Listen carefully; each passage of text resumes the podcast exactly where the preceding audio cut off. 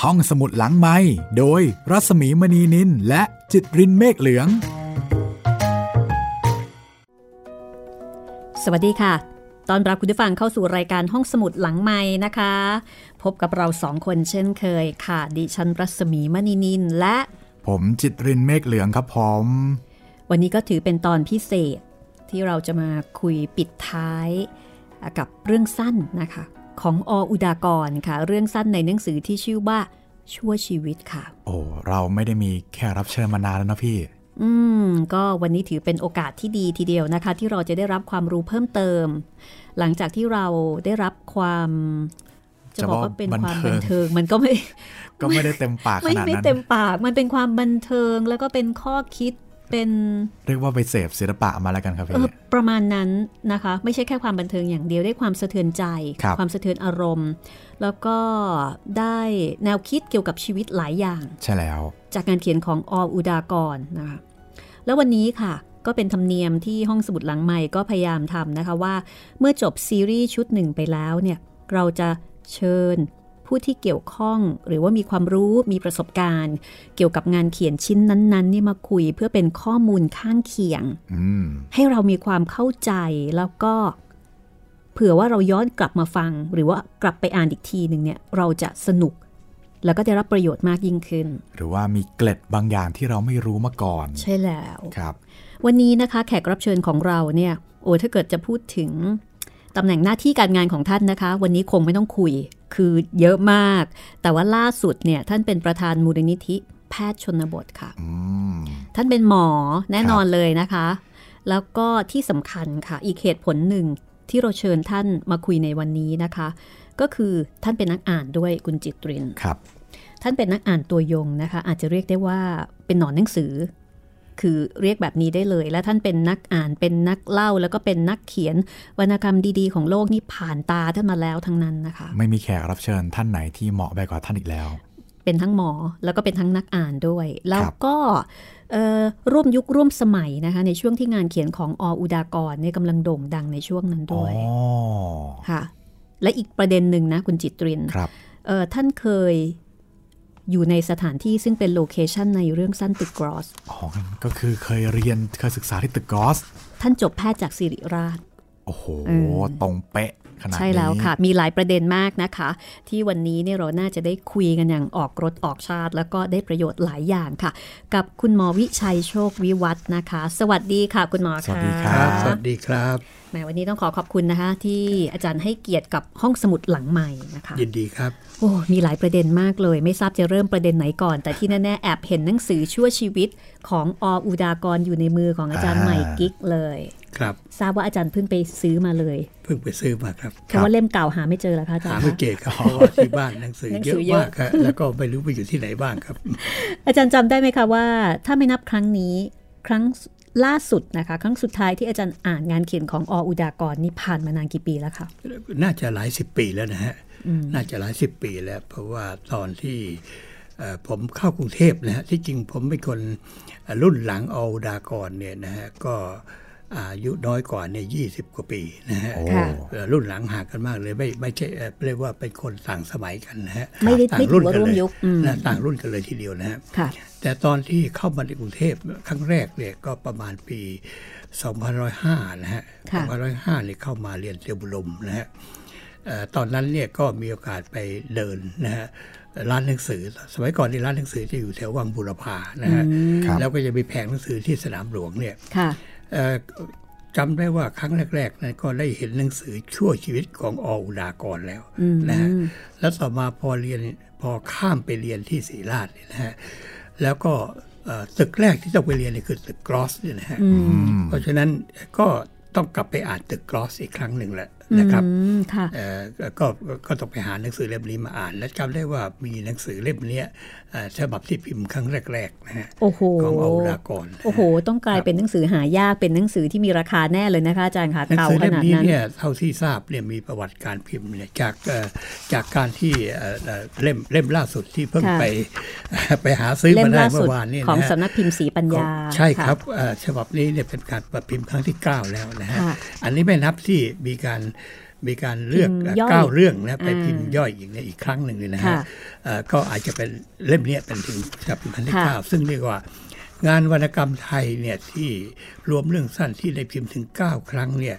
มีไม่กี่เล่มใน ไม่ธรรมดา ในประเทศไทยเป็นไม่ไม่ธรรมดา อาจารย์ นะฮะ คะถ้าย้อนถามไปถึงตอนแรกเลยนะคะ ที่ตอนที่อาจารย์เป็นนักศึกษาแพทย์ และอาจารย์มาเห็นหนังสือช่วยชีวิตของออุดากรเนี่ยตอนนั้นเนี่ย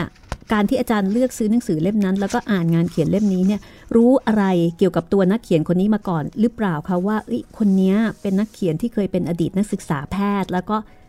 เขียนเรื่องเกี่ยวกับชีวิตนักศึกษาแพทย์ด้วยเนะคะ เอ่อปกติเวลาไปที่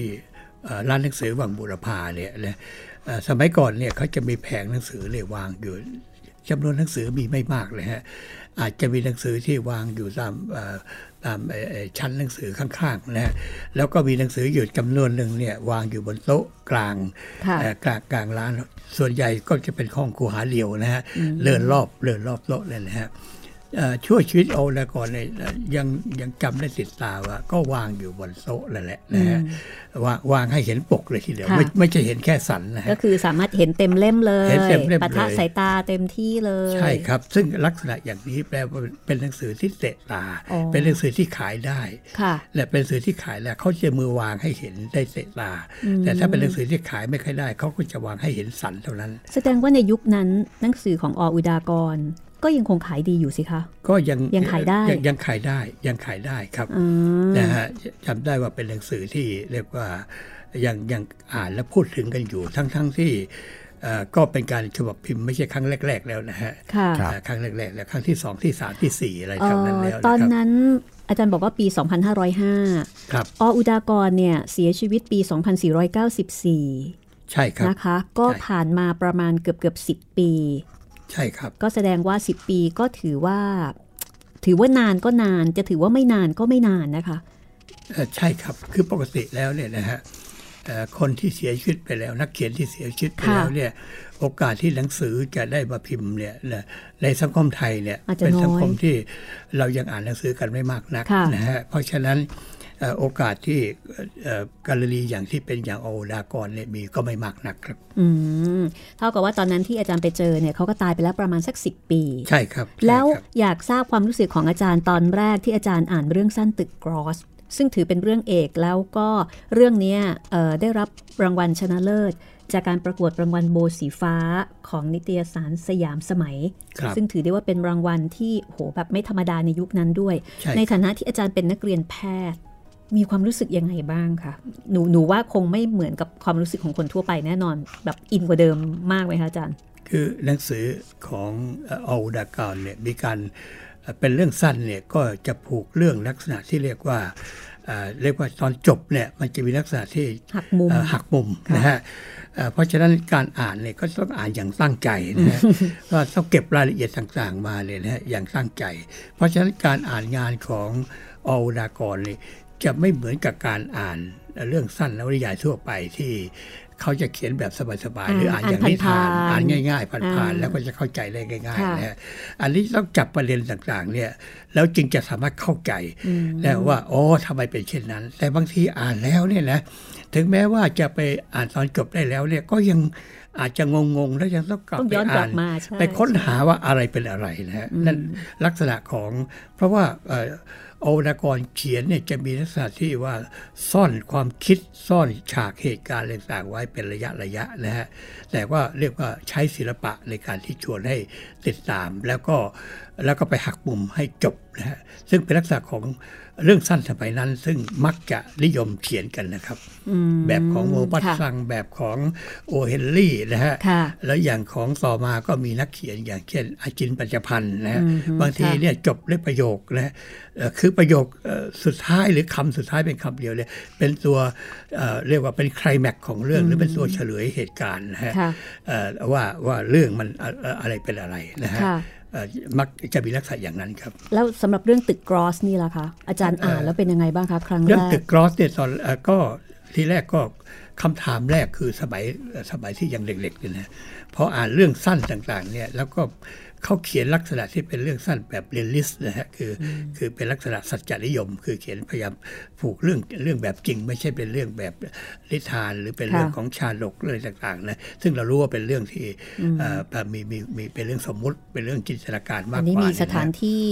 ใช่ครับ แต่อันนี้เนี่ยนะ ทุ ฮะ กอย่า มั ง น จริงหมด มันมันมันมันเราคำถามก็คือว่าเอ๊ะจริงไหม อืม นะฮะเป็นเรื่องจริงหรือเปล่านะฮะแล้วก็ ค่ะ มีความพยายามจะไปค้นหาว่าจริงหรือไม่ ค่ะ ก็พยายามจะสอบถามผู้คนต่างๆนะฮะแต่ว่าโดยสรุปแล้วก็เชื่อว่าเป็นเรื่องเป็นเป็นจินตนาการมากกว่าค ห รับ มายถึงว่าตัวละครแล้วก็เรื่องราวเอ่อการที่ตัวเอกมีชะตากรรม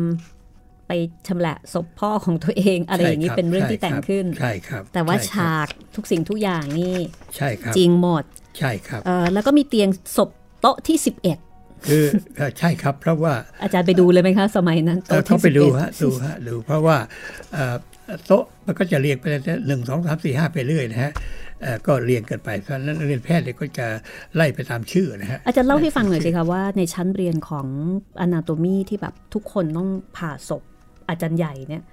บรรยากาศมันยังไงอะคะ เอ่อคือเริ่มต้นเลยนะฮะคือตึก anatomy เนี่ยจะเป็นตึกเอ่อเอ่อถ้าจำไม่ผิดเนี่ยก็สามชั้นนะฮะชั้นล่างเนี่ยจะเป็นที่รองรองเก็บรองศพนะฮะเอ่อศพนี่ก็จะซ้อนๆกันอยู่ แล้วก็มีเป็นแบบอ่อ เป็นบ่อซีเมนต์ บ่อซีเมนต์นะ ค่ะ ฮะ แล้วก็เอ่อแล้วรองศพไว้แล้วก็ปิดไว้นะฮะ ค่ะ น้ำยานะฮะน้ำยาที่รองศพเนี่ยเก็บไว้เพื่อให้ศพเนี่ยนะฮะยังคงสภาพนะเพื่อจะได้นักเรียนแพทย์จะได้สามารถที่จะ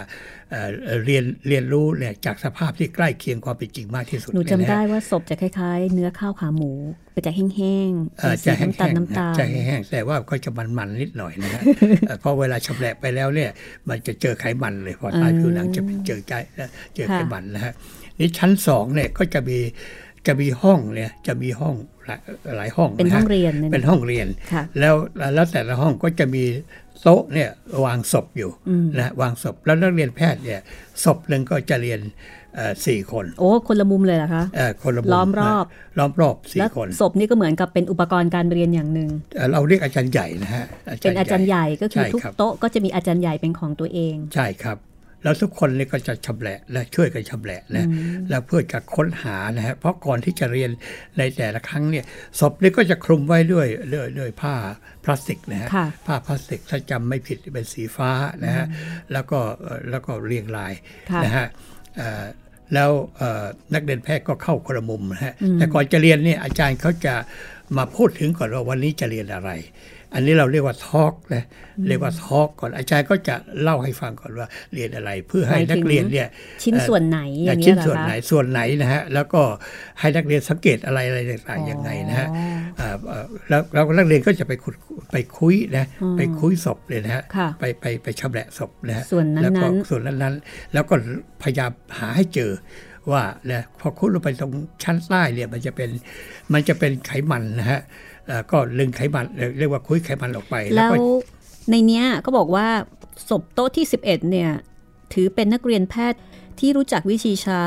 dissecting needle แล้วก็ forceps เป็นที่เรื่องลือในรุ่น ครับ เอ่อคนที่เรียนวิชานี้เนี่ย ความเก่งเนี่ยค่ะเขาวัดกันยังไงคะว่าแบบเฮ้ยเนี่ยโต๊ะเนี้ยเก่งจังเลยโต๊ะนี้แบบโหได้ท็อปวิชานี้เขาดูกันตรงไหนคะ เอ่อคือพอพอพอกรีดผิวหนังแล้วก็ลอกผิวหนังออกไป มันจะเป็นไขมัน ทีนี้เอ่อที่เราจะต้องหาให้เจอเนี่ยคือเส้นเลือดเส้นประสาทที่อยู่บริเวณนั้น ค่ะ นะฮะ ซึ่งมันน่า แล้ว จะเล็กมาก ซึ่งมันก็จะเล็กนะฮะ แล้วทำยังไงเราจะสามารถคุยให้ไอ้ไขมันนี้ออกไป เราเห็นเส้นประสาทต่างๆนี้ได้อย่างชัดเจน เพราะฉะนั้นจะต้องใช้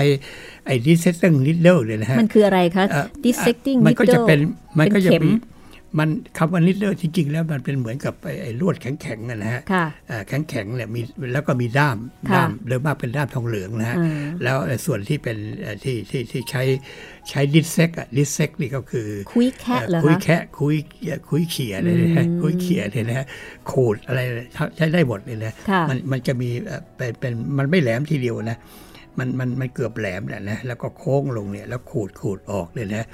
เราจะต้องขูดไขมันอะไรต่างๆ ส่วนที่ปกคลุมนะส่วนที่เราอยากจะเห็นเนี่ยนะ อืมค่ะ ออกไป เพราะฉะนั้นต้องใช้ฝีมือที่ประณีตนะ ความ ใจ ยากของมันอยู่ตรงไหนคะ อยู่ตรง มัน ที่ ยากอยู่ตรงที่ว่าไขมันเนี่ยมันไม่ใช่คุยออกไปได้ง่ายๆเพราะมันมันติดแน่นนะติดแน่น เราจะต้องคุยออกไปแล้วทำแล้วเส้นประสาทแล้วก็หลอดโลหิตต่างๆเนี่ยนะฮะหรือกล้ามเนื้อเลยต่างๆ ทั้งหลายเนี่ยจะต้องคงรูปอยู่ อ๋อ นะฮะ มือหนักไปก็ไม่ได้ มือหนักไปก็ไม่ได้ เดี๋ยว ถ้า เส้นประสาทขาด ใช่ มือไม่หนักมันก็คุยไม่ออก ก็ไม่เห็น ฮะ เพราะฉะนั้นมันต้องพอดีพอดี เพราะฉะนั้นต้องมีความประณีต อ๋อ มีความตั้งใจ ค่ะ นะฮะ มีสมาธิจดจ่อนะฮะ ค่ะ แล้วก็ค่อนข้างจะมีฝีมือนะฮะ แล้วจึงจะสามารถที่จะได้ทำยังไงทำให้ได้เห็นได้ได้ชัดเจน แล้วก็คงรูปรักษาไว้อย่าให้ขาด อย่าให้อย่าอย่าให้เปลี่ยนที่อย่าให้อะไรเงี้ยนะ ค่ะ แต่ขณะเดียวกันเนี่ยก็อย่าอย่าอย่าอย่าช้าจนเกินไปนักอะไรเงี้ยนะ เพราะอันนี้จะต้องเรียกว่า แข่งกับ ค่อน เวลา ข้าง ด้วย จะมีค่อนข้างจะมีฝีมือ เพราะว่าเวลาเรียนแต่ละครั้งเนี่ยแต่ละช่วงเนี่ยมันก็มีเวลาจำกัด ค่ะ แล้วก็แล้วจะต้องให้เห็นกันทั้ง 4 คน อ๋อ แล้วจะต้องช่วยกันนะฮะ โอ้โห เพราะฉะนั้น นะฮะ นึกบรรยากาศออกอย่างนี้เลยนะคะว่า เวลาเรียนเนี่ยก็จะต้องทำงานเป็นทีม ใช่ครับใช่ แล้วก็ ครับ ต้องแข่งกับเวลา ใช่ครับ มือหนักไปไม่ได้มือเบาไปไม่ได้ ใช่ ต้อง ครัพบยายามเต็มที่ เพราะฉะนั้นคนที่มีทักษะการใช้มือดี ใช่ครับ ๆ มีทักษะการเป็นช่างด้วย อันนี้ ใช่ ก็จะถือว่า ใช่ครับ เพื่อนๆก็จะสู่โคกว่าโอ้โห ใช่ แบบคนนี้ ใช่ครับ เจ๋ง คือเรียนกลุ่มหนึ่งเนี่ยสี่คนนะนี่คือสำหรับที่ศรีราชเนี่ยนะเรียนปีหนึ่งเนี่ยทั้งปีเลยนะตั้งแต่ตั้งแต่ต้นปีการศึกษาจนจบปีการศึกษาเนี่ยเรียนศพเดียว โอ้ ตั้งแต่ตั้งแต่เริ่มต้นที่บริเวณรักแร้ก่อน โอ้ แล้วก็ ค่ะ ไล่ไปเรื่อยจนกระทั่ง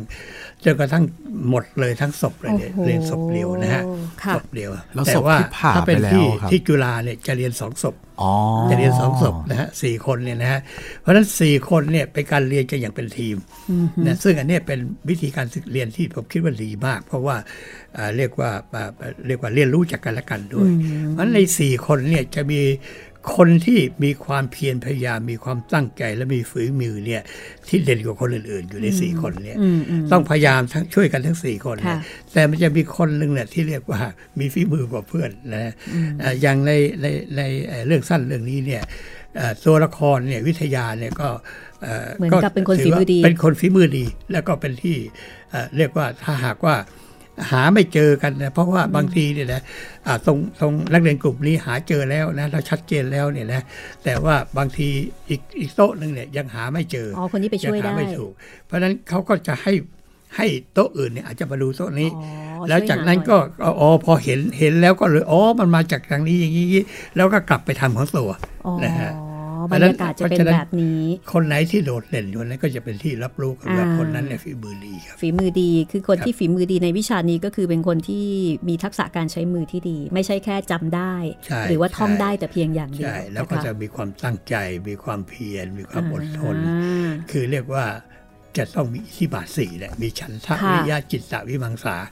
นะฮะ ค่ะ คุณจิตรินเมื่อกี้ถามอะไรนะคะ เมื่อกี้จะถามว่า เห็นบอกว่าเรียนเทอมหนึ่งศพเดียวเนี่ยครับ ปีหนึ่งเลย ปีหนึ่งศพเดียว ปีหนึ่ง นะครั ศพเดียวครับ แล้วเวลาผ่าไปแล้วครับ ในแต่ละส่วนแต่ละส่วนเนี่ยจะเก็บรักษาส่วนที่เหลือยังไงนะครับ เอ่อคือส่วนที่เหลือส่วน หมาย ที่ ถึงชิ้นเนื้อใช่ไหม เอ่อหมายถึงแบบระตัวร่าง ส่วนที่ออกมา คือเศษของเศษของชิ้นส่วนต่างๆที่ขุดคุ้ยไปแล้วส่วนหนึ่ง ก็จะเก็บลงถังลงถังถังเหล่านี้เนี่ยพอเสร็จแล้วก็ต้องรวบรวมเอาไปเผานะฮะ เอาเผาทีเดียวที่บอกว่าเผาอาจารย์ใหญ่ อันนี้คือเศษไม่ใช่ฮะอันนี้คือเศษที่ต้องเผาไปเป็นระยะระยะนะฮะแต่ว่าส่วนที่เป็นร่างกายทั้งหมดเลยที่เอ่อที่ว่าดิสเซกไว้แล้วเนี่ยนะคือชำแหละนะหรือขุดคุ้ยไว้แล้วเนี่ยจะยังคงอยู่ฮะ ส่วนนั้นนี่จะไม่ได้ไม่ไม่ไม่ไม่ไม่ได้ทิ้งไป จนกระทั่งต่อมาเนี่ยเวลาที่จะต้องเอ่อเรียนในชั้นลึกเข้าไป เช่นจากบริเวณรักแร้เนี่ยจะต้องเรียนลึกเข้าไปในชั้นในปอดนะฮะเอ่อในปอดเลยนะเพราะฉะนั้นต้องผ่านชิ้นชั้นนี้ออกไป ก็จะต้องมีการเลื่อย ตัดกระดูกตัดอะไรต่างๆ ทั้งหลายเนี่ยนะฮะเอ่อแต่แล้วรวมสุดท้ายเลยเนี่ยนะก็จะเหลือเอ่อร่างส่วนใหญ่จะยังเหลืออยู่ ซึ่งจะรวบรวมไปเนี่ยไปทำพิธีนะอีกครั้งหนึ่งนะฮะ ครับ อืมค่ะ แล้วตอนที่อาจารย์อ่านเรื่องตึกกรอสนี่แอบไปดูโต๊ะที่ 11ไหมคะเนี่ย ก็อยู่ใกล้ๆกันเลยนะครับ อาจารย์ได้โต๊ะที่เท่าไหร่คะ อยู่ใกล้ๆผมผมจำไม่ได้แล้วนะ พยายามนึกภาพแต่จำไม่ได้แล้วว่า อยู่โต๊ะที่เท่าไหร่นะครับ ค่ะ เพราะฉะนั้นในเรื่องนี้ก็ค่อนข้างจะให้เอ่อให้ภาพแล้วก็ที่สำคัญนะคะให้ความรู้เกี่ยวกับเรื่องของการเรียนวิชาอนาโตมีด้วย ที่จริงเอ่อที่จริงถ้าคนอ่านเนี่ยก็จะเอ่อเอ่อเอาถ้าถ้าหาความรู้จากวิชาและตเมฆคงคงไม่ได้หรอกครับนะฮะเพียงแต่ว่า รู้วิธีการเรียนบรรยากาศ เพียงแต่ว่าจะได้บรรยากาศนะฮะ อ่าค่ะ บรรยากาศของเอ่อบรรยากาศของการเรียนนะเอ่อการเรียนเอ่อกายวิภาคศาสตร์ ค่ะ นะฮะกายวิภาคศาสตร์เอ่อแล้วก็ขณะเดียวกันเนี่ยฉากมันจะมีฉากตอนที่วิทยาเนี่ยเขาเตลิดหายไปแล้วสองปีนะฮะสองปีเสร็จเนี่ยเขาป่วยหนักกลับมาเนี่ยนะฮะอันนี้ก็จะเป็นฉากที่เอ่อเข้ากลับเข้ามาที่ที่โรงพยาบาล ค่ะ อันนี้จะเป็นส่วนของโรงพยาบาลดังนั้นการเอ่อเอ่อเอ่อคือเอ่อเอาอุดากรเนี่ยเขาตามประวัติเนี่ยเขาได้มาเรียนแค่เอ่อปีปีแรกนะ ค่ะ ในตึกอนาโตมีคือตึกกรอสนี่เท่านั้นแหละ แล้วเรียนได้ไม่จบปีเขาก็ป่วยหนักด้วยวัณโรคนะแล้วเขาก็เลยกลับไปอยู่อิสราเอลแล้วก็เปลี่ยนเส้นทางชีวิตไปเรียน ไปเรียนกฎหมาย เอ่อไปไปเรียนกฎหมายนะฮะแต่ว่าพอเรียนกฎหมายแล้วก็เรียนอยู่กับบ้านได้ เพราะว่าเรียนที่ธรรมศาสตร์ธรรมศาสตร์เป็นตลาดวิชานะฮะ อ๋อค่ะ ไม่ไม่ต้องมาเรียนด้วยตัวเองนะฮะก็เรียนไม่หนักนะฮะเรียนแล้วแต่สภาพร่างกายสภาพแวดล้อมต่างๆ แต่ถ้าเรียนเลตวีเนี่ยถ้ามาเรียนแพทย์เนี่ยจะเรียนหนักมากนะระหว่างเรียนนี่ก็เรียกว่ามีสอบเกือบทุกสัปดาห์นะฮะ อืมค่ะ ต้องคือเอ่อต้องเรียนกันอย่างหามรุ่งหามค่ำแล้วก็ ค่ะ ต้องต้อง ซึ่ง เรียก สุข ว่ ภาพต้องดี สุขภาพ ถ้า ต้อง ไม่ ดี ดี พอส นี่ ม ไม่ คว ไหว รนะครับ แล้วอย่างนี้ถือว่าเขาโดนรีไทายหรือว่าต้องลาออกเองยังไงคะ ผมเข้าใจว่าเขาลาออกเองนะเพราะถ้าเขาว่ารีไทายหมายความว่า สอบตกซ้ำชั้น อ๋อ สองปีนะฮะหรือสอบตกวิชาเมเจอร์สองวิชาอะไรอย่างเงี้ยนะฮะ อืมค่ะ อ่าต้องซ้ำชั้น แต่ส่วนใหญ่เนี่ยรีไทายก็คือเอ่อเรียนตกซ้ำชั้นปีที่สองนะฮะแล้วก็ไม่ไม่สามารถจะสอบรีเอ็กแซมสอบแก้ตัวได้เพราะฉะนั้นก็ตามกฎตามกฎของมหาวิทยาลัยก็ต้องออกไปนะครับ อืมค่ะ นี่คือเรื่องตึกกรอสนะคะ ที่คุยกับอาจารย์หมอวิชัยโชควิวัฒน์ซึ่งท่านเป็นทั้งนักอ่าน แล้วก็เอ่อเป็นทั้งนักเรียนแพทย์ แล้วก็ที่เดียวกันด้วย คือที่ ใช่ครับ สิริราชนะคะ ครับ มาอธิบายให้เราฟังถึงบรรยากาศการเรียนเอ่อวิชาอนาโตมี เดี๋ยวเราพักสักครู่หนึ่งดีไหมคุณจิตเรน ดีเลยครับพี่ เดี๋ยวช่วงหน้าค่ะ มีอีกเรื่องหนึ่งนะคะ ซึ่งเรื่องนี้ก็คือฮาเพลอๆเนี่ยอาจจะคือฮาเสียงดัง กว่าเรื่องของตึกกรอสอีก สัญชาตญาณมืดหรือเปล่าครับพี่ เดี๋ยวต้อง ถามเรื่องนี้อาจารย์ด้วยนะคะว่าเอ่อในสมัยนั้นนะคะ หลังจากที่ออุดากรจากไปแล้วประมาณสัก 10 ปีเนี่ยเรื่องสัญชาตญาณมืดยังคงเป็นเรื่องสั้นที่อยู่ในกระแสหรือเปล่า หรือว่าผู้คนในยุคนั้นเนี่ยเขามองเนื้อหาเรื่องนี้ยังไง ไว้เบรกหน้านะครับพี่ ช่วงหน้าค่ะ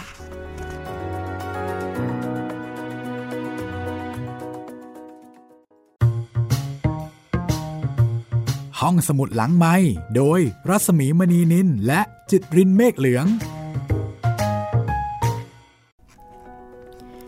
เข้าสู่ช่วงที่ 2 นะคะ ของห้องสมุดหลังใหม่ไทย PBS Podcast ค่ะอ่ากับเราสองคนนะคะ ดิฉันรัศมีแล้วก็คุณจิตตริน ครับ วันนี้เรามีแขกรับเชิญนะคะ คุยกับคุณหมอวิชัยโชควิวัฒน์นะคะ กำลังสนุกเลยครับพี่ อ่าเดี๋ยวเรามาต่อเกี่ยวกับเรื่องของสัญชาตญาณมืด ซึ่งเป็นเรื่องสั้นที่คือตอนที่เราอ่านออกอากาศเนี่ยโหแบบก็ต้องบอกว่าเป็นเรื่องที่ค่อนข้างแรงนะ ครับ ยุคนี้สมัยนี้ยังถือว่าแรง ก็ยังถือว่าแรงอยู่ แรงค่ะ ก็ถ้าเกิดว่าคุณผู้ฟังท่านไหนนะคะ ที่นึกเรื่องไม่ออก อาจจะยังไม่ได้ฟัง แนะนำค่ะว่า คุณไปฟังสัญชตาตญาณมืดก่อน เรายังไม่เล่ารายละเอียดมากนักนะคะ เดี๋ยวอ่านไม่สนุกเดี๋ยวฟังไม่สนุก ลองย้อนกลับไปฟังสัญชตาตญาณมืด แล้วก็เดี๋ยวย้อนกลับมาฟังอาจารย์ อธิบายให้ฟังอีกทีหนึ่งนะคะ ถึ ค ง รับ สถานการณ์ในยุคนั้นว่าเขาฮือฮากันขนาดไหน อาจารย์คะเออสำหรับเรื่องสัญชตาตญาณมืดเนี่ย ยุคนั้นได้ข่าวว่าก็เป็นเรื่องที่มีการวิพากษ์วิจารณ์กันแบบ มากมายเลยทีเดียวค่อนข้างฮือฮานะคะ ตอนนั้นเป็นยังไงบ้างคะสำหรับกระแสที่มีต่อเรื่องสั้นเรื่องนี้ของออุดากรเนี่ยค่ะ เอ่อเป็นเรื่องคือหามากเลยนะครับ เพราะว่าเอ่อชมรมนักประพันธ์นะฮะเอ่อได้มีการจัดประชุมนะฮะจัดประชุมกันเพื่อที่จะวิพากษ์วิจารณ์เรื่องนี้นะ โอ้ ฮะ จัดประชุมกันเลยเหรอคะ ใช่ครับเอ่อ เป็นเรื่อง ตอนนั้น เป็นราว เนี่ยตอนนั้นเอ่อเอาดากรยังมีชีวิตอยู่นะฮะ ค่ะ เอ่อเรื่องมีการวิพากษ์วิจารณ์กันมาก เพราะว่าเอ่อเป็นเรื่องพูดถึงเรื่องสัญชาตญาณมืด สัญชาติไม่คือสัญชาติยานทางเพศ ค่ะ นะแล้วก็ฉากเหตุการณ์เป็นเรื่องของที่หญิงผู้หญิงเนี่ยนะมีเพศสัมพันธ์กับสุนัขอันเซเชียน ที่เรียงเอาไว้ นะฮะที่เลี้ยงเอาไว้นะฮะซึ่งเป็นเรื่องที่ฮือฮามากเลยทีเดียวนะ ค ฮะ นรับไม่ได้ใช่ไหมหมายถึง เอ่อ ว่า คน แบบรู้สึก มันมีเสียงวิพากษ์วิจารณ์กัน อืม ต่าง ทำไม ๆ ต้อง นานา เขียนอะไรอย่างนี้ ต่างๆนานานะฮะแล้วจนในที่สุดเนี่ยทางชมรมรับประพันธ์เนี่ยเขาก็ได้มีการจัดเสวนาขึ้น แล้วก็มีทั้งนักเขียนที่เป็นเพื่อนนะฮะเรียกว่าเป็นเพื่อนร่วมวิชาชีพเนี่ยแล้วก็จะมีเอ่อต่อมาก็มีประชาชนเนี่ยเข้าไปร่วมด้วย แล้วระหว่างนั้นเนี่ยเนื่องจากว่านิตยสารสยามสมัยเนี่ยเป็นนิตยสารที่ได้รับความนิยมอย่างกว้างขวางแล้วก็ธรรมดาของนิตยสารเนี่ยก็จะต้องมีหน้าจดหมายนะฮะ ค่ะ ก็จะมีจดหมายวิพากษ์วิจารณ์อะไรต่างๆ สอบถามมาให้ความเห็นมานะก็เป็นเรื่องที่ถกเถียงกันอยู่มากพอสมควรนะฮะนั้นก็มีการเอ่อประประชุมกันเรื่องนี้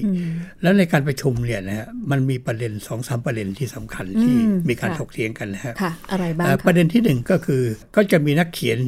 ด้วยกันเนี่ยส่วนหนึ่งเนี่ยมองว่าไม่ควรที่จะมาพูดกันถึงเรื่องนี้ เพ คื ราะ อ เป็น ไม่ กาครวรเขียน ไม่ควรจะมาถกเถียงกันเรื่องนี้ แล้วโดยเฉพาะเถียงรับหลังผู้เขียนคืออรากรนะฮะเอ่อคนที่ตั้งประเด็นอันนี้ที่เรียกว่าจริงจังกับเรื่องนี้มากเนี่ยคือคุณอัศรีพลจันทร์นะเจ้าของหลักประการนายผีนะฮะ ครับ ค่ะ เอ่อนายผีไม่ใช่ว่าไม่ใช่มิสเตอร์ผีนะคำว่านายผีคือเป็นนายของ นายของ ผี ผีค่ะ นะฮะแล้วคนเนี้ยเป็นคนแต่งเพลง เดือนเพน เดือนเพนนะฮะ อ่า ที่มีชื่อเสียงมากนะ ค่ะ แล้วก็เอ่อคนนี้ก็เป็นเรียกว่าเป็นคนที่มีความคิดทางการเมืองที่เรียกว่าแหลมคมมากเลยทีเดียว อืม จนกระทั่งไม่สามารถจะอยู่ในเมืองได้ ก็เข้าไปร่วมกับพรรคคนในป่านะฮะแล้วอะไรที่สุดก็ไปเสียชีวิตในต่างแดนนะฮะ ค่ะ แล้วก็กลับมาแล้วก็เป็นคนที่เรียกว่ายังมีคนชื่นชม ท่านผู้ ค่ะ นี้อยู่มากเลยทีเดียว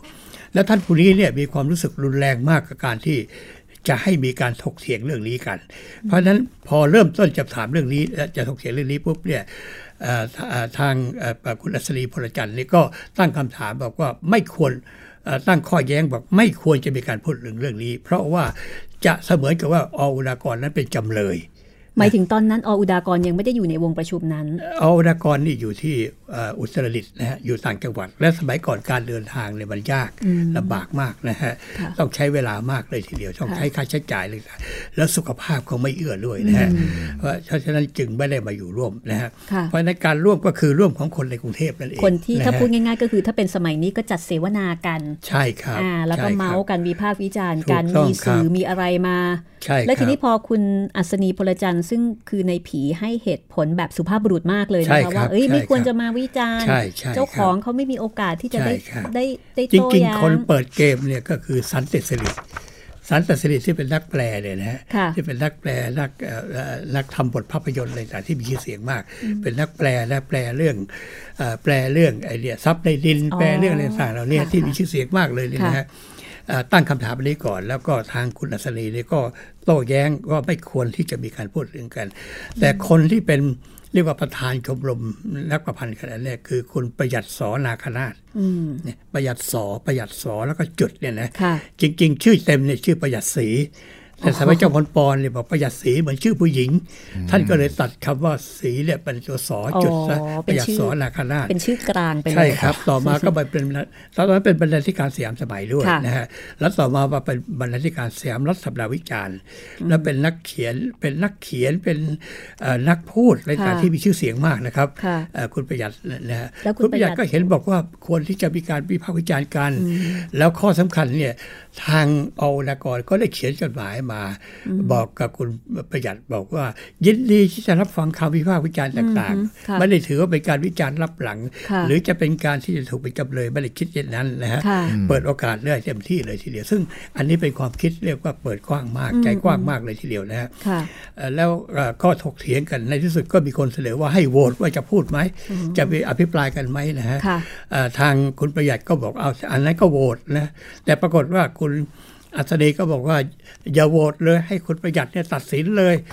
แล้วขอให้ตัดสินด้วยอย่าพูดนะฮะแต่ครั้งคุณประหยัดก็บอกว่า ถ้าให้ตัดสินก็ตัดสินว่าควรจะพูด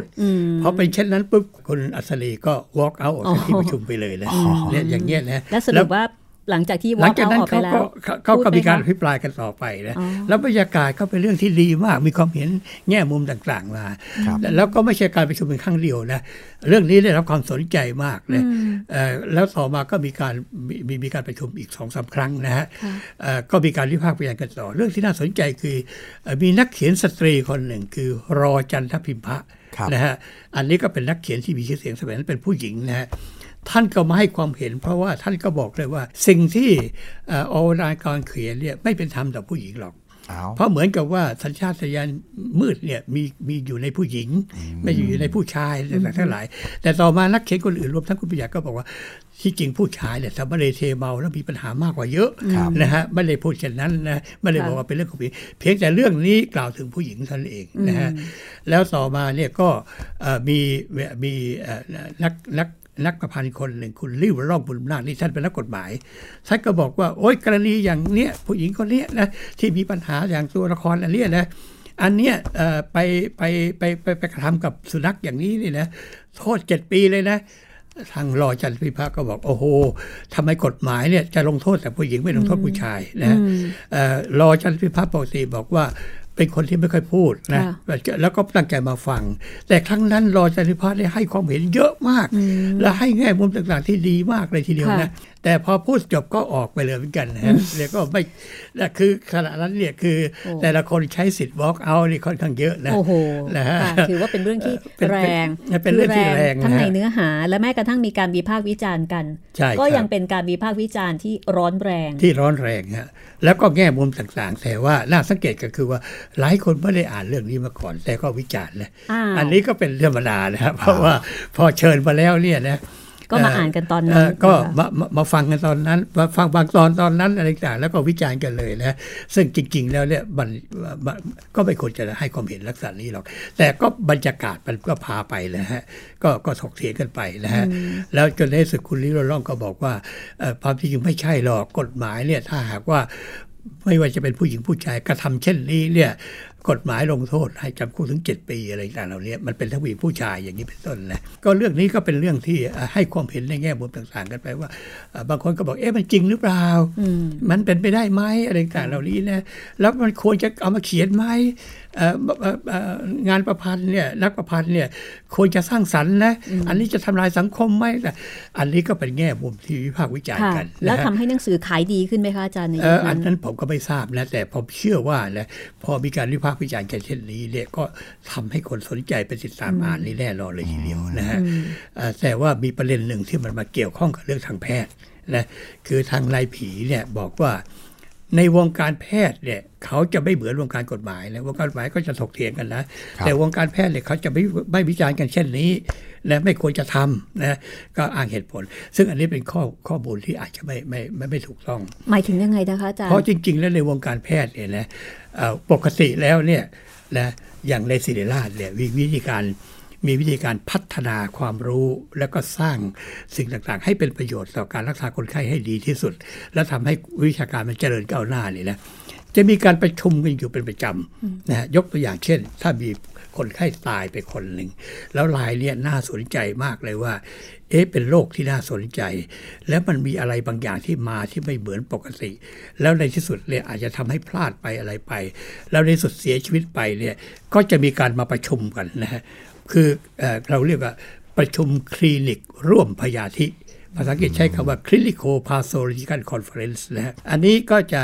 เอ่อก็จะมีการนำเสนอ แล้วนักเรียนแพทย์นะปีสามปีสี่จะนั่งฟังนะฮะจะนั่งฟังแล้วก็ฟังอาจารย์ถกเถียงกัน ก็จะมีเอ่อแพทย์พยาบาลเจ้าของไข้มานำเสนอว่าคนไข้รายเนี้ยมาด้วยอาการยังไง แล้วตรวจเบื้องต้นเลยเข้าใจว่าเป็นโรคอะไร แล้วก็เอ่อแล้วเสร็จแล้วก็ต่อมาตรวจค้น แล้วมีการเปลี่ยนแปลงยังไงสุดท้ายเสียชีวิตไปแล้วเนี่ยในที่สุดก็มีการผ่าศพ ผ่าศพแล้วพิสูจน์แล้วเนี่ยนะฮะก็มีการถกเถียงกันมากเลยนะระหว่างที่ยังไม่รู้เฉลยว่า ค่ะ สุดท้ายเนี่ยตายด้วยโรคอะไร การรักษาต่างๆเอ่อวินิจฉัยต่างๆ ถูกต้องหรือผิดพลาดอย่างไร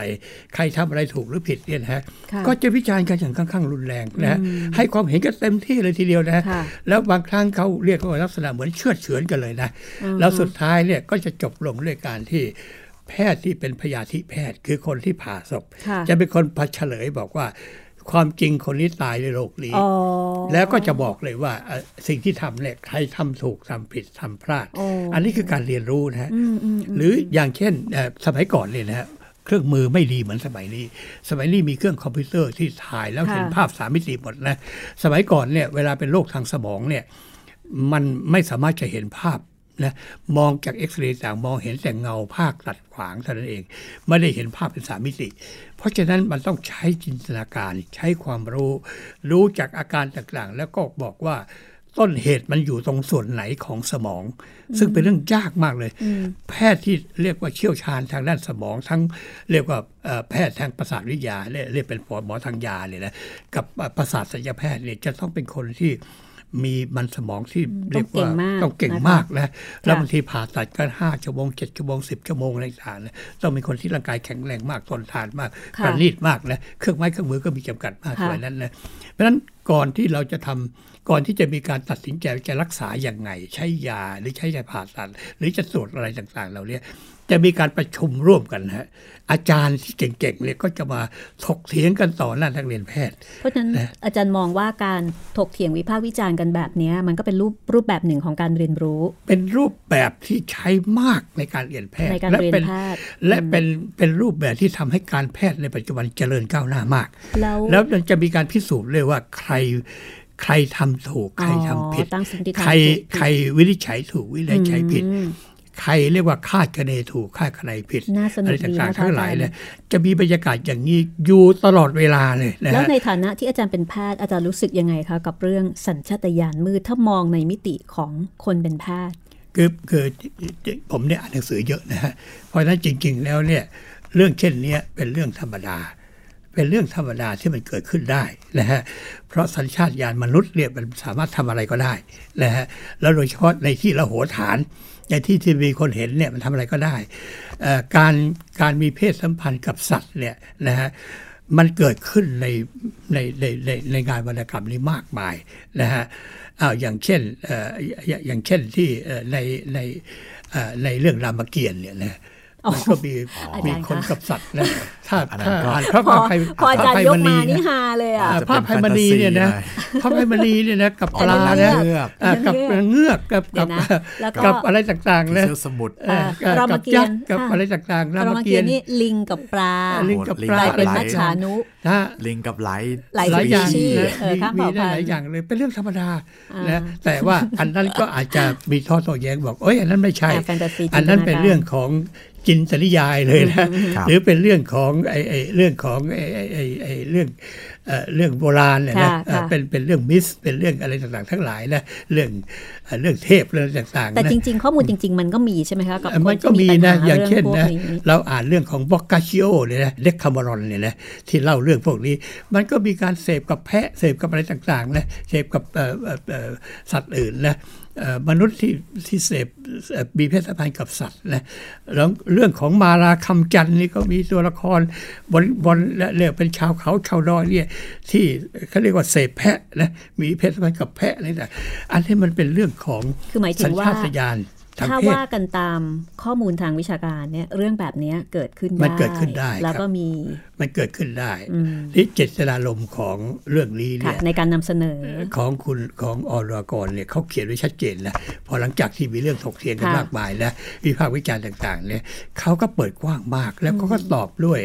ตอบด้วยเหตุด้วยผลนะ ค่ะ ว่าสิ่งที่เขาต้องการเนี่ยเขาต้องการพูดถึงว่าอันนี้มันเป็นสัญชาตญาณของมนุษย์ และถ้าไม่มีการระมัดระวัง อืม และไม่มีการรู้เท่าทันมันเนี่ย ค่ะ มันก็อาจจะเกิดเหตุเช่นนี้ขึ้นได้ อืม อันนี้เป็นการที่เรียกว่าให้สติกับมนุษย์กับสังคมกับสึงกับกับคนอ่านอะไรต่าง ค่ะ อันเนี้ยเป็นเจตนาที่บริสุทธิ์ แล้วก็การนำเสนอเนี่ยก็นำเสนออย่างงดงามนะ คือไม่ได้เขียนแบบโป๊เปลือย อ่า ไม่ได้เขียนในลักษณะที่ชวน ยั่วยุ เรียกว่ายั่วยุอารมณ์ทางเพศอะไรต่างๆหรือ ค่ะ แต่เขียนเป็นฉากที่เป็นเรียกว่า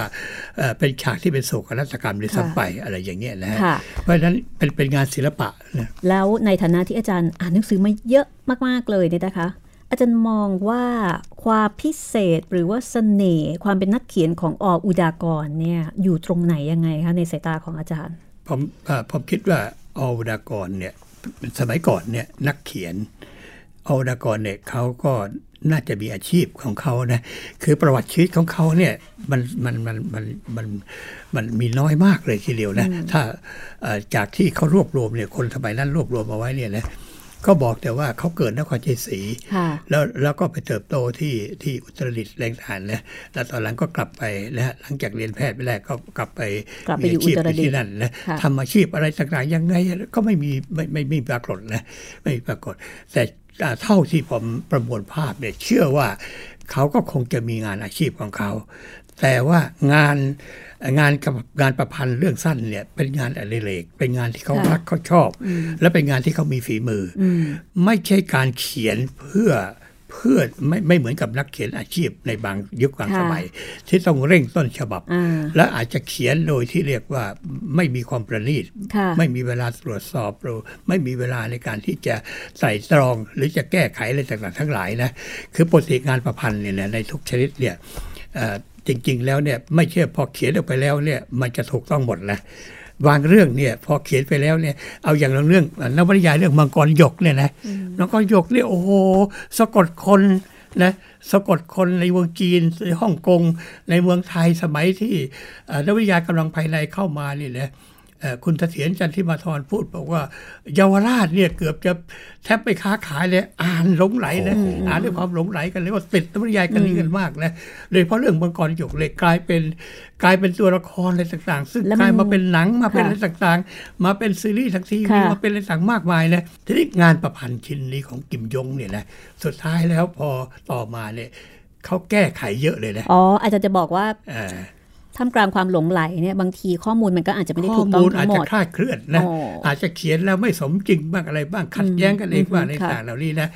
งานประพันธ์เนี่ยที่ดีที่ถ้าเป็นเรื่องเรียนลิสต์เนี่ยมันต้องสมจริง และของ ความ อ สมจริง อุดากรนี่ถือว่ายัง ของ ไง เอา บ้างคะ ดากรเนี่ยเขามีความมีการเขียนในลักษณะที่เรียกว่าใช้ศิลปะการประพันธ์ ในการที่จะดึงความสนใจเนี่ยให้ให้อ่านเนี่ยนะ ค่ะ เอ่อและต้องอ่านอย่างตั้งอ อ่าน ก จริ ตั้ ง งใจ ใช่ใช่ ต้องอ่านอย่างตั้งอกตั้งใจ คำ นะ ข้ามไม่ได้นะคะ เอ่อเรียกว่าถ้าหลุดไปบางบางที่เนี่ยก็จะ อ่า อาจจะทำให้ไม่ได้อัธรสหรือ ค่ะ ไม่เข้าใจเรื่องนั้น หรือหัวใจของเรื่องนี้ได้ได้เพียงพอหรือจับประเด็นพลาดไปอะไรต่างๆเหล่านี้นะลักษณะงานลักษณะอย่างนี้เนี่ยผมเชื่อว่ามันเป็นงานที่เรียกว่าสมัยนี้เขาใช้คำว่า slow life นะฮะคือมีชีวิตที่ไม่รีบร้อนนะชีวิตที่เชื่องช้า มีเวลาที่อ่าตรวจสอบอะไรต่างๆ อย่างประณีตพอสมควรนะเพราะฉะนั้นงานจึงเป็นงานที่ค่อนข้างจะมีคุณภาพนะแต่แน่นอน งานทุกชิ้นเนี่ยนะถ้าหากอ่านอย่างพินิจพิเคราะห์นะอ่านอย่างมีเรียกว่าเขาเรียกว่าอ่านอย่างมีวิจารณญาณ ค่ะ อ่านอย่างวิพากษ์วิจารณ์เนี่ยเราก็จะพบข้อที่เอ่ออาจจะพบข้อที่อาจจะผิดพลาดคลาดเคลื่อนอะไรต่างๆเนี่ยเป็น ค่ะ เรื่องธรรมดานะฮะเพราะอย่างเอาละกรเนี่ยเขามีข้อจำกัดนะเขาเป็นคนที่มีเกินสาค่อนข้างสูงนะคือเรียนแพทย์ เรียนแพทย์และปีหนึ่งนะเท่ากับเรียนมหาลัยปีสามนะ อืม ในส ค่ะ มัยนั้นเนี่ยเป็นเรื่องไม่ธรรมดานะ ค่ะ พญานุมานราชทนที่เป็นนักปราชญ์ยิ่งใหญ่ของประเทศไทยนะเรียนจบแค่ชั้นม .4 เท่านั้นเองนะเรียนจบแค่ชั้นม .4 นะนะฮะเพราะฉะนั้นยาขอบเนี่ยก็เรียนเรียนจบไม่ใช่ไม่จบมัธยมมัธยม แล้วมีมีเรื่องกับครูก็ออกไปเป็นจ็อกกี้ไปอะไรต่างๆทั้งหลายนะเพราะฉะนั้นแต่งานงานงานของยาขอบเนี่ยเวลาจะเขียนแต่ละเรื่องนี่เขารีเสิร์ชมากนะเขาค้นข้อมูลต่างๆมาก แล้วก่อนที่จะมาเขียนมาจินตนาการอะไรต่างๆทั้งหลายเนี่ยมากเลยนะแต่ว่าข้อจำกัดของ ออกอุดากร ของอุดากรเนี่ยยกตัวอย่างเช่นนะอย่างเช่นเรื่องของเขาเขาเรียนแค่ปีสามแล้วเรียนแค่เรียนแพทย์แค่ปีหนึ่งเนี่ย ค่ะ เพราะฉะนั้นความรู้ทางการแพทย์เขานี่จำกัด อืม เขาเขาความรู้ความแพทย์นี่จำกัดมาก อย่างเรื่องตึกกรอสเนี่ยนะเขาพูดถึงว่าตัววิทยาเนี่ยเวลาป่วยเข้ามาแล้วก็เสียชีวิตเนี่ยป่วยด้วยโรค pulmonary embolism คือมันมี อะไรนะคะ มันมีค เส้น ล้า เลือดยๆริมเลือดไปอุดใน ใน ยู่ยู่ ปอดใช่ไหมคะ แล้วก็ท ค่ะ ำซึ่งอาการรุนแรงถึงเสีย ค่ะ ชีวิตเนี่ยนะซึ่งลักษณะเช่นนี้เนี่ยนะเอ่อไม่น่าจะเป็นไปได้เลยที่เขาป่วยหนักที่ปากน้ำโพ แล้วมีคนเรือโยงเนี่ย เอ่อเอาเอาเอาเอาเอ่อ เอามา เรียกว่าเอาร่างของเขา รักษาที่กรุงที่เทพ ป่วยหนักเนี่ย ค่ะ มาถึงสิริราชได้อะไรอ ห เ มายถึงในความเป็นจริงนี่ ใน ไม่ ความ ถึง เป็นจ เหร ริ อง โล คะ กนี้เนี่ยจะต้องตายที่ปาก อ๋ น้ำ อ โพนั่นแหละอย่างนี้เป็น เพราะ ต้น ว่ามัน นะ เป็นการอุดตัน เพราะว่าเพราะอันนี้นะไอ้โรคที่จะเป็นอย่างนี้ได้นะ คนไทยคนไทยเนี่ยนะฝรั่งเนี่ยจะเป็นเยอะ เรียกว่ามีการอุดตันในหลอดเลือดดำนะโดยใหญ่จะเป็นที่ขา ค่ะค่ะ แล้วก็มีก้อนริ่มเลือดนะแล้วมันก็จะหลุดเข้าไปอุดตันอยู่ในปอดนะ คือถ้าอุด หรื เมื่อไห บาง ร่ ทีไป เนี่ย อุดอยู่ที่สมอง จะจะไปไวใช่ไหม โอ คะ กาสพวกนี้เนี่ยนะสมัยก่อนเนี่ย2,490 กว่ากว่าๆแถวนั้นเนี่ยนะโอกาสหรือ 2,480 โอกาสที่จะรอดชีวิตนี่น้อยมาก อาการมันจะหนักมากเลย อ๋อ ทีเดียว แล้วก็จะตายไว แล้วก็จะจะเสียชีวิตค่อนข้างเร็ว แล้วจะไม่สั่งเสียอะไรได้มากขนาดนี้ อ๋อ อันนี้คือความสมจริงของเรื่องนี้นี่ยกตัวอย่างนะ อืม ครับ ซึ่ง เพ ถ้า ราะ เกิด อันนี้ ว่าเป็นคนที่ไม่ได้อยู่ในวงการ เพราะว่าเขา อันนี้เรา เรียน ก็จะไม่ทราบ เขายังไม่ได้เรียนเห็นเขายังไม่เห็นคนไข้ อืม เรียน ค่ะ เรียนปีหนึ่งสี่ล่าเนี่ยเห็นแต่ศพ ครับ แล้วเรียนไม่ถึงปีนะเรียนชำแหละศพไปไม่ถึงปีนะ ค่ะ เขาก็ต้องป่วยหนักแล้วเขาก็ต้องกลับไป ถ้าให้พูดถึงคุณค่าสั้น ๆ ของออุดากรเนี่ยนะคะว่าคุณค่าในงานของนักเขียนคนนี้เนี่ยอาจารย์มองว่าอยู่ตรงไหนยังไงบ้างคะ เอ่อคุณค่าคือจริง ๆ คุณค่าของงานประพันธ์เนี่ยนะเอ่อโดยเฉพาะเรื่องสั้นเนี่ยอันที่หนึ่งคือให้ความบันเทิงนะ ค่ะ ให้ความบันเทิงนะเอ่อมนุษย์เราเนี่ยนะมนุษย์เราเนี่ยเป็นเป็นสัตว์โลกที่มีมันสมองที่พัฒนาการสูงสุด เพราะฉะนั้นมนุษย์เนี่ยจึงเป็นสัตว์โลกที่ฉลาดที่สุด ภาษาวิทยาศาสตร์เขาเรียกมนุษย์ว่าโฮโมซาเปียนซาเปียน ค่ะ ซาเปียนแปลว่าฉลาด แต่มีสเปียนถึงสองคำฮะ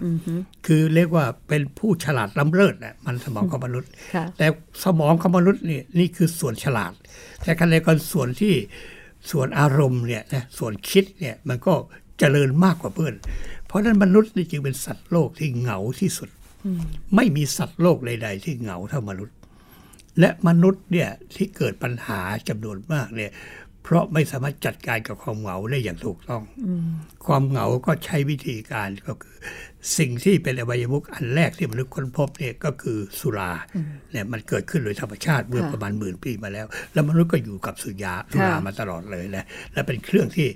ลดความเหงาของมนุษย์ลงไปนะ นะ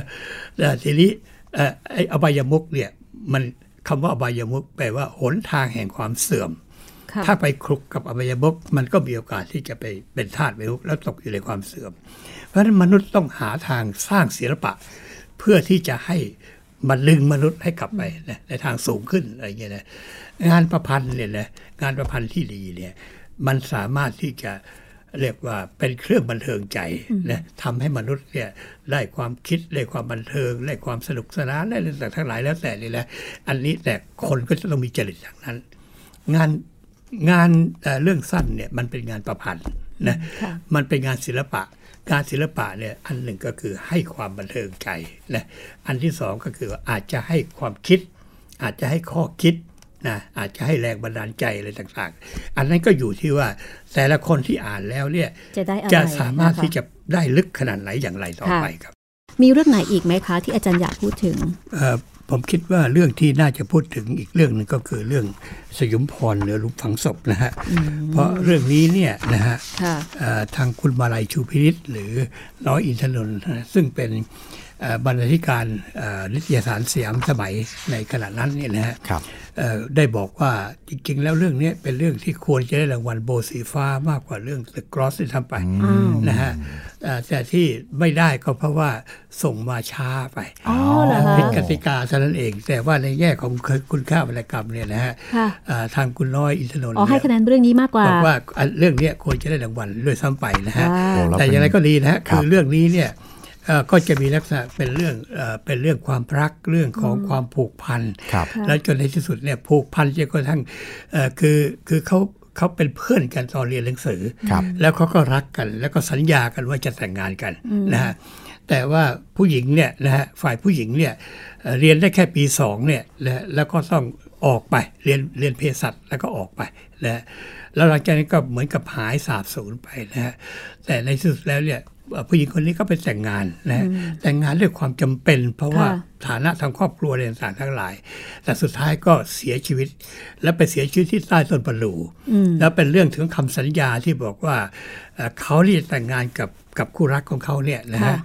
เอ่อแล้วก็เอ่อเอ่อเอ่อจะเอ่อเรียกว่า เพราะว่าเขาเอ่อเอ่อเอ่อจะเรียกว่าจะแต่งงานแล้วก็ มี จะ เหมือนมีระยะเวลาด้วยว่า เออนะฮะมีระยะเว ภาย ลา ในระยะเวลา ต่ง นี้ ๆภายในหนึ่งปีนะภายในหนึ่งปีหลังจากที่เรียนจบอะไร ค่ะ ต่างๆทั้งหลายนะแต่สุดท้ายแล้วเนี่ยก็พลัดพรากจากกัน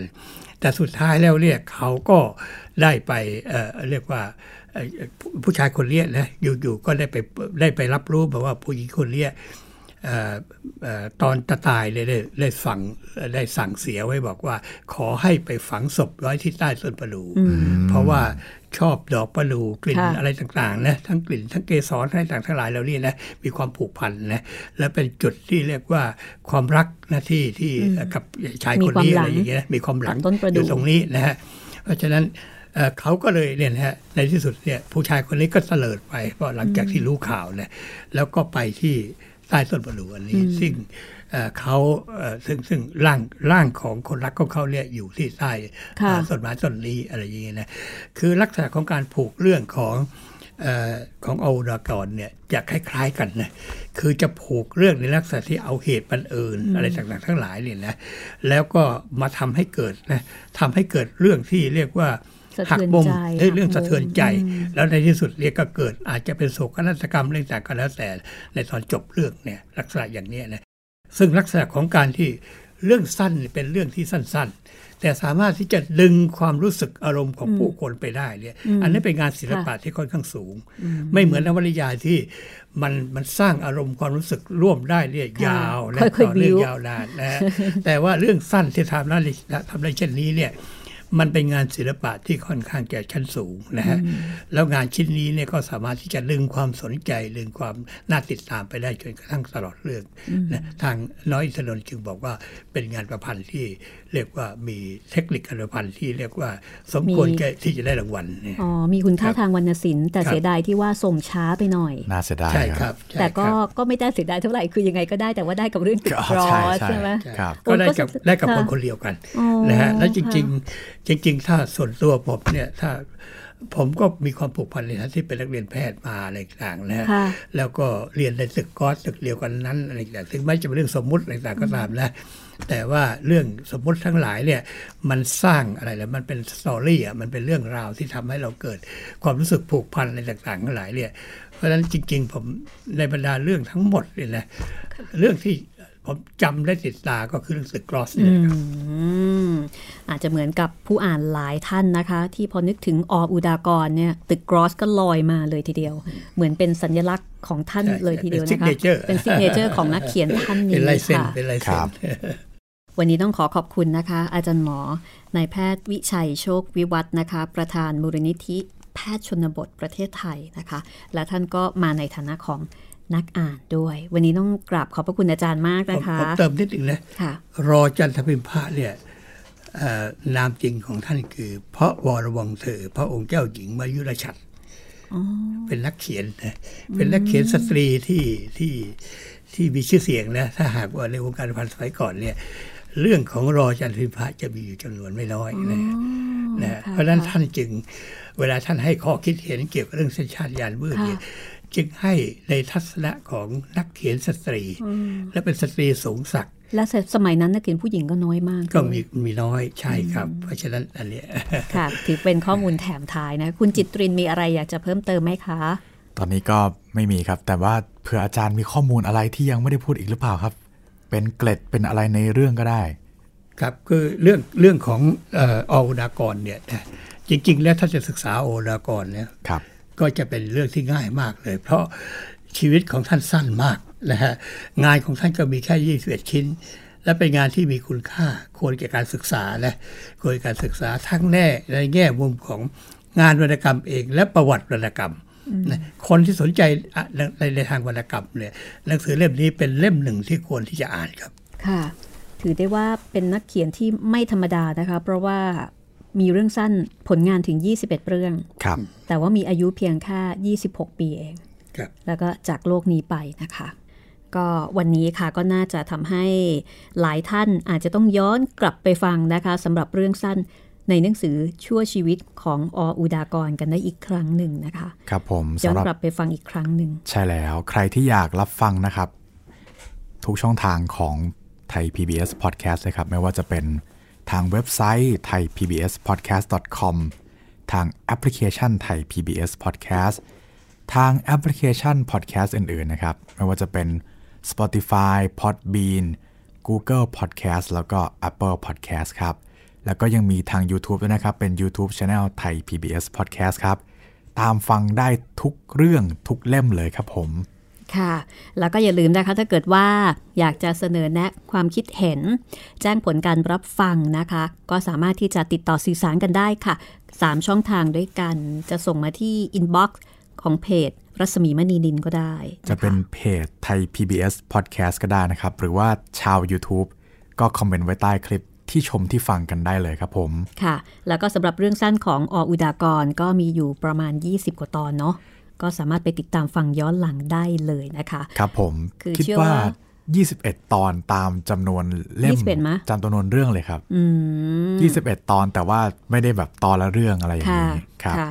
ก็คือเชื่อว่าหลังจากที่ฟังอาจารย์เล่าให้ฟังเนาะเล่าถึงเกร็ดแล้วก็เบื้องหลังแล้วเนี่ยหลาย ค ครับ นอาจจะอยากกลับไปฟังอีกครั้งหนึ่ง ครับผม ค่ะ วันนี้ขอบคุณอาจารย์อีกครั้งหนึ่งนะคะ ขอบคุณครั ยินดี บ ครับ สวัสดีค่ะ แล้วก็ลาคุณผู้ฟังเลยพบกับรายการห้องสมุดหลังใหม่ได้ใหม่ตอนหน้านะคะ สวัสดีค่ะ สวัสดีครับ ห้องสมุดหลังไม้โดยรัศมีมณีนินและจิตรินเมฆเหลือง